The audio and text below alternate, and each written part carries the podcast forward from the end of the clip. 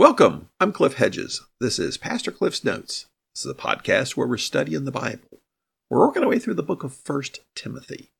Today is episode 679, and we're looking at 1 Timothy chapter 5, verses 1 and 2. Let's read our passage.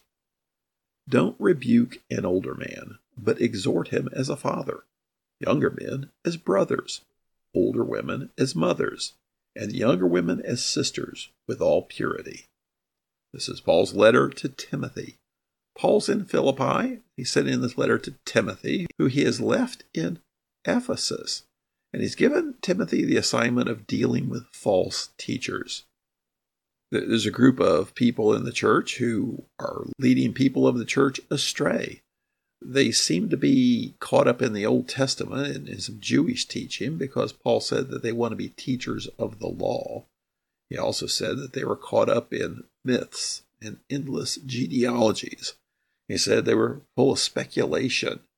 He talked about them forbidding marriage and demanding that people abstain from certain foods. So it sounds like they've got some Jewish flavor to them, but also some uh, flavor, same thing we saw in Corinth with people thinking that they've already essentially been resurrected and perfected and they're beyond things like marriage.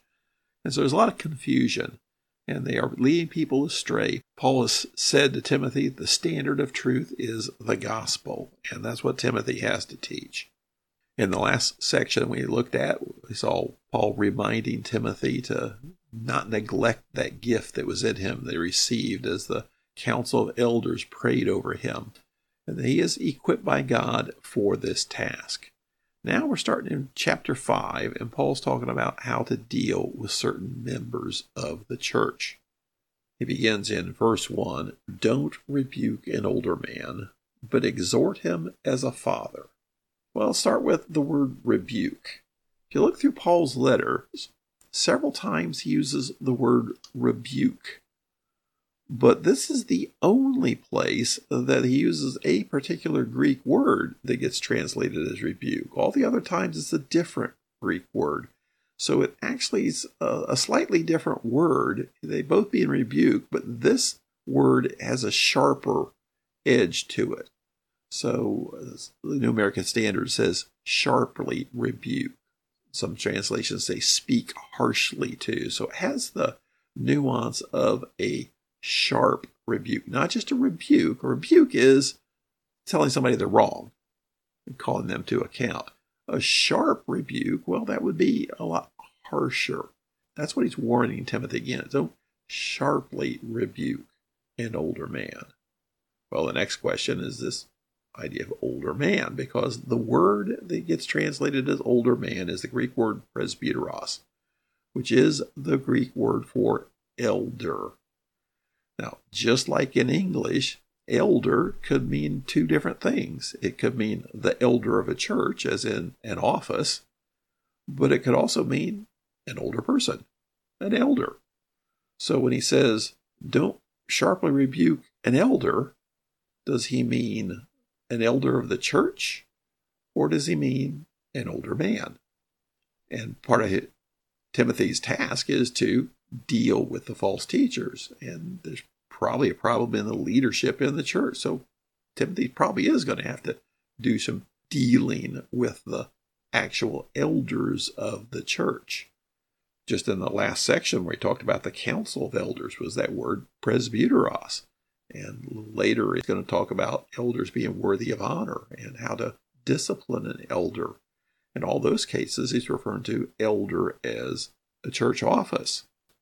Here, most people think he's really talking about just an elder person, that is, an older man, and it's the masculine form of presbyteros, because in this section, he talks about older men, older women, younger men, and younger women. So it makes sense that he's really talking about older men. All of the elders, that is, the office of elders in the church, are probably older men but there's probably other older men who were not official elders of the church. So I think it's best to understand he's talking about older men here. So don't rebuke an older man or don't sharply rebuke an older man, but exhort him as a father. So, what's the difference between rebuking and exhorting? Rebuking is calling one to account, call, saying you are wrong. And this is sharply rebuking. Exhorting is encouraging to do right or encouraging to change. There's an element of coming alongside and you know the idea of put your arm around somebody and say hey let me let me tell you a better way would be the idea of exhorting rebuking is you know the image is shaking your finger at them saying repent you are wrong but exhorting is a much more positive calling someone to a better way so it's not saying you can't correct an older man. What he's saying is just be careful how you do it. Treat him like you would a father. Now, how old is an older man? He doesn't say. Some commentators think, okay, there's age limits to this based on the society. That uh, some would say anybody over 40 would be classified as an older man. Some say anything over 50 would be classified as an older man. I think Paul's just given the sense here okay, Timothy, you're a fairly young guy, because he said earlier, don't let anybody despise your youth. People that are older than you, substantially older than you, not your generation, treat them like fathers. Then he mentions younger men. So treat the older men as fathers, the younger men as brothers. In verse 2, the older women as mothers, and the younger women as sisters with all purity. So the language here is family, fathers and brothers and mothers and sisters. Treat the people of the church like you would treat members of your own family.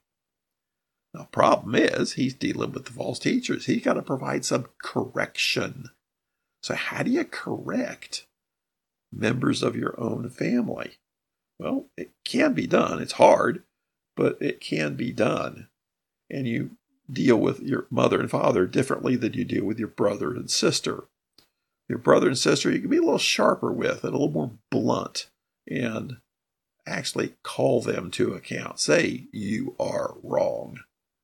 But your mother and father, you've got to be more gentle. You can still call them to correction, but the idea is exhorting, calling them to something better. And it may take a, a bit of time and finesse to change their opinions about things where you have to first start talking about it and then of build them up. And the best way is going to be just teaching the Word of God, showing them what God has said, and then helping them to apply it to life. And sometimes you just give them enough information to let them connect the dots. Sometimes you have to be a little more, little more blunt and, and put your arm around them and say, okay, look, we've looked at all the information here. Let's connect the dots together and see what we're supposed to do with all of this.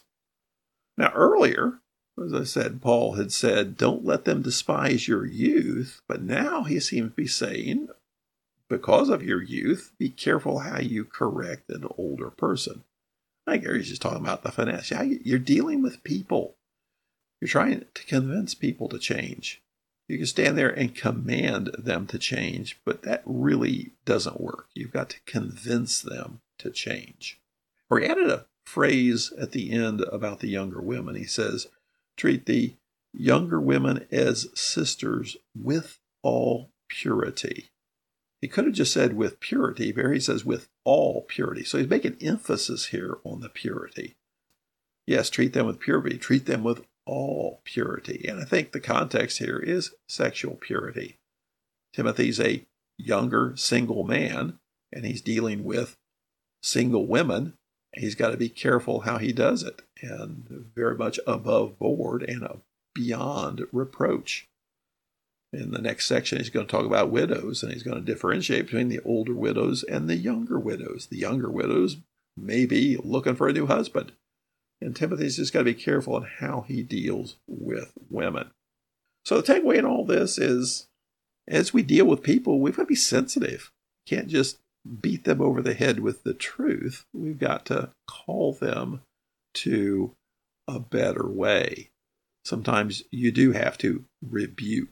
Sometimes you even have to rebuke sharply. But when you are dealing with older people, you've got to do it gently. You've got to gently correct them and call them to a different way. And the best way to do that is show them, teach them, help them understand the Word of God. Thanks for joining me. Join me again next time as we continue working through 1 Timothy.